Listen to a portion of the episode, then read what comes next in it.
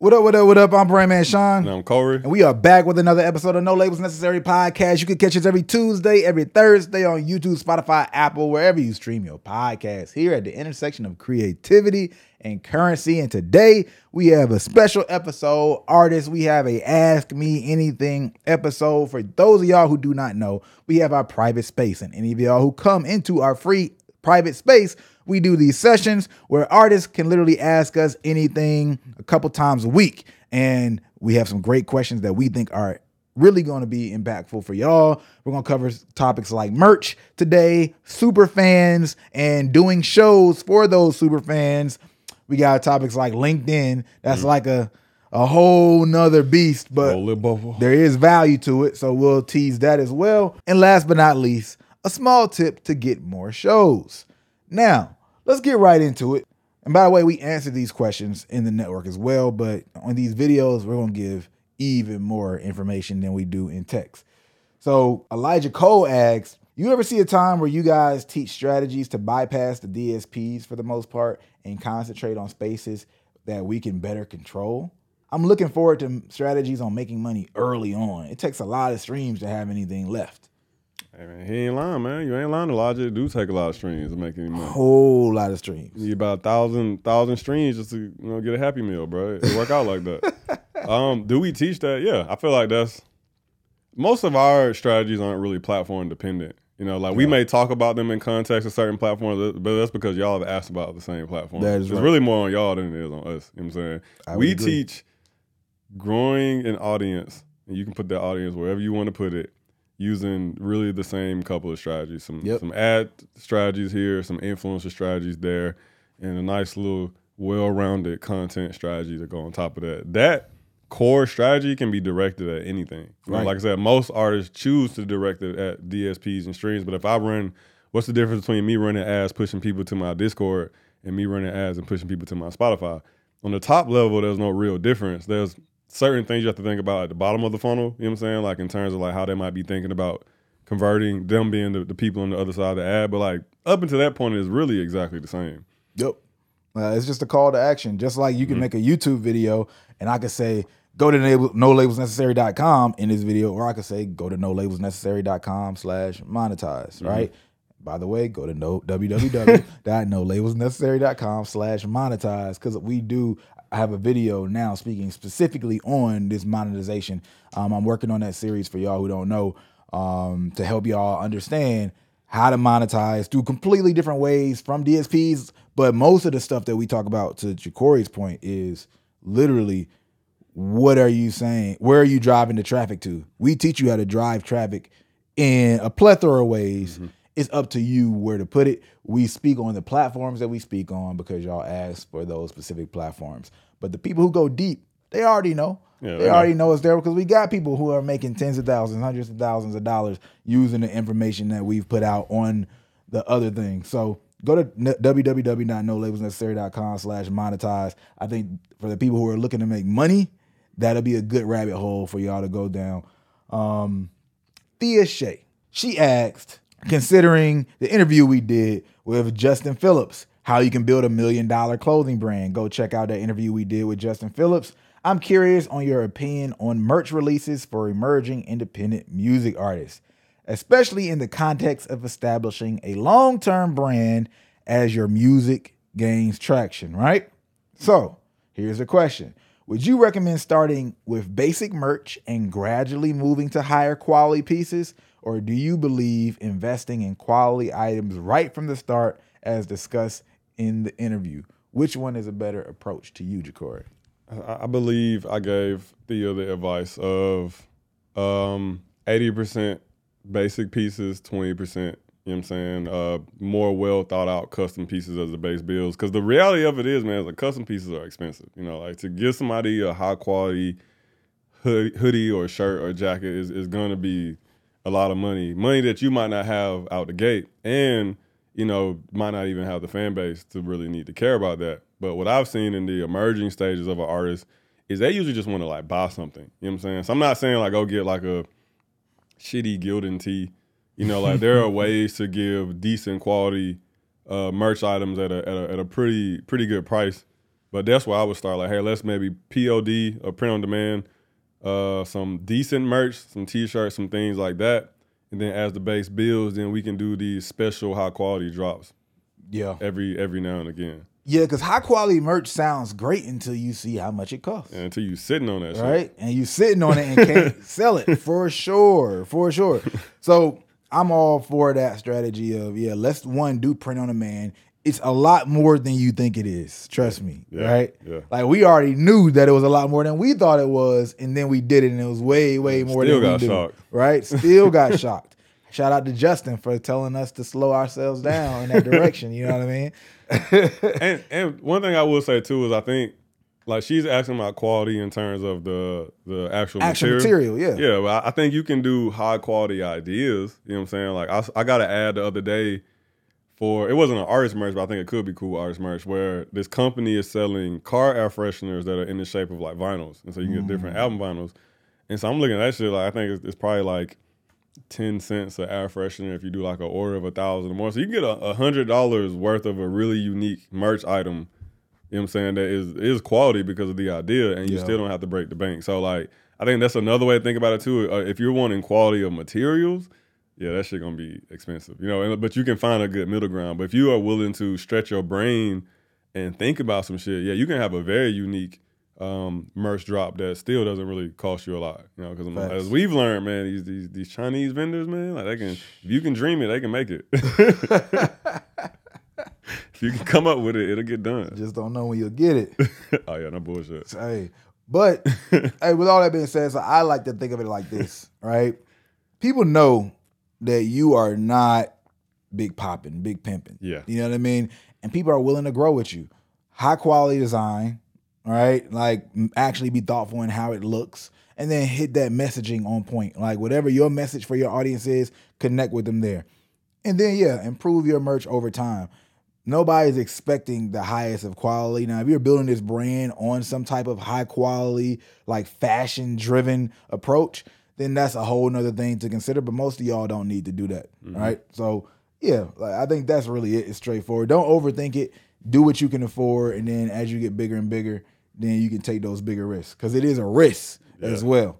Yeah, facts. Amy said, I have an artist who wants to focus on doing more college shows. He's planning on mass story viewing colleges and having a virtual assistant pitch his E P K to organizations at schools. Is there anything else they should be doing to get more college shows? First of all, first of all, beautiful, beautiful. Yeah. I, I love when artists take these, you know, interesting hacks of getting attention and and building leads, right? They're mm. they're basically doing real outreach to these college shows, right? mm. uh, these college organizations. It's a sales funnel. Sales funnel. I'm going to send the E P K, and then I'm going to create some social level of relationship by interacting and engaging with your organization online. And these organizations, by the way, a lot of these organizations, their organization pages, don't necessarily have that much engagement usually. Mm-hmm. They might have a little bit from people who are there, but like an extra bump in engagement, they will definitely notice. Mm-hmm. And they're going to see that comment. Somebody's going to see it. Somebody's yeah. going to see it. The yeah. person managing it will see it, right? Like, we had a whole talk with some organizations, right? Yeah. And they were thirsty to figure out how to get people more involved. Yep. So, yes, engaging with these organizations is a beautiful strategy for anybody who wants to do shows with the college organizations. There's a nonprofit organizations, any of these people. Like, there's a, a full strategy. You just have to make, find the ones that make sense for you. And with that said, because I happen to know, you know, this individual um, and this strategy, my biggest thing that I see with shows, and I've told them this, is most artists don't do a good well of good job of capturing the experience of their shows. Mm-hmm. So, yes, getting your streams, bam, puts you in a beautiful place, right? And getting some followers and real fans, beautiful place, because it makes you look more attractive and more realistic. All that's great. But a lot of these college shows and these organization shows, one, they're looking for somebody who just can perform and can entertain their employees, mm-hmm. right? Their members of their program. They're not thinking like, I'm going to bring Drake, all right?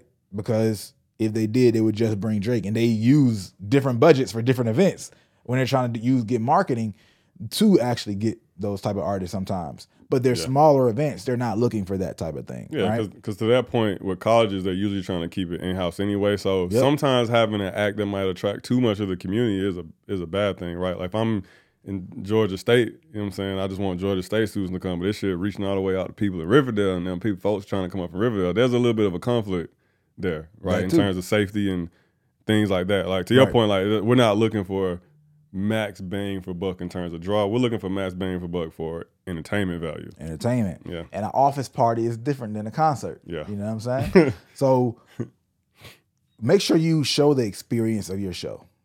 All right. Do a really good job of highlighting that experience and the vibe of it. Not just you performing on stage where you literally could be any different type of event. Like capture audience interactions, maybe talking with people in the shows at the end, maybe people giving a review of your show, like was it dope, was it not? Um, if you're, well, you don't want that, was it not? We're not putting that in there. But, and like what can you do experientially, even though you're not maybe controlling the entire environment with production value, how can you make it feel unique, right? So like capture that, put that experience in footage, right? That's is very much so worth investing in a high quality reel. All right. People think about music videos. No, a high quality reel that's going to make you money directly by pitching it to an organization and they're able to see you and the experience of you versus the next artist. That's going to help you get that extra money. And this artist that we're talking about has already gotten, he's probably at least made thirty thousand around college shows over mm-hmm. time at this point. Right. So capture y'all's experience. I know it might not seem like it's worth it for some of y'all if you're already getting shows, but once you start to get shows, you will get more shows and more money by doing that. All right. Now, next we have Melissa Karayuki. I think I said that right. How many super fans do you think artists should have in a city prior to organizing a live show there? A range should be would be appreciated. This is even for a small show of, let's say, seventy people. seventy people, you should be able to get that off of friends and family and a couple of fans, in my yeah. opinion. Yeah, and right? I agree. Yeah, I agree. She wants a number? I, like, if we had to put a number on it, I was like thirty to one hundred people in that city. To do a seven. But she, so here's my problem. She said super fans. I don't think you need super fans to hit yeah, seventy people. You just need mildly interested people. Yeah, you just need good people who yeah, rock with you enough. Maybe you got five of those who are like fan fans, mm-hmm. but you need enough people to rock with you. And then you need to create the experience in a way where they would bring their friend fans. Mm-hmm. Yep. Once you do that, right, you really only need thirty-five people to bring one more person. Mm-hmm. And then you break it down from there. And I think the problem is, and this is when we go to www.nolabelsnecessary.com slash monetize, that will also be in the description below for those who are watching on YouTube. Like the whole like paradigm shift that artists um, need to have, and that's what I'm spending pretty much the next six months leading people down is, you can create concepts in ways that will attract people who aren't even fans of you.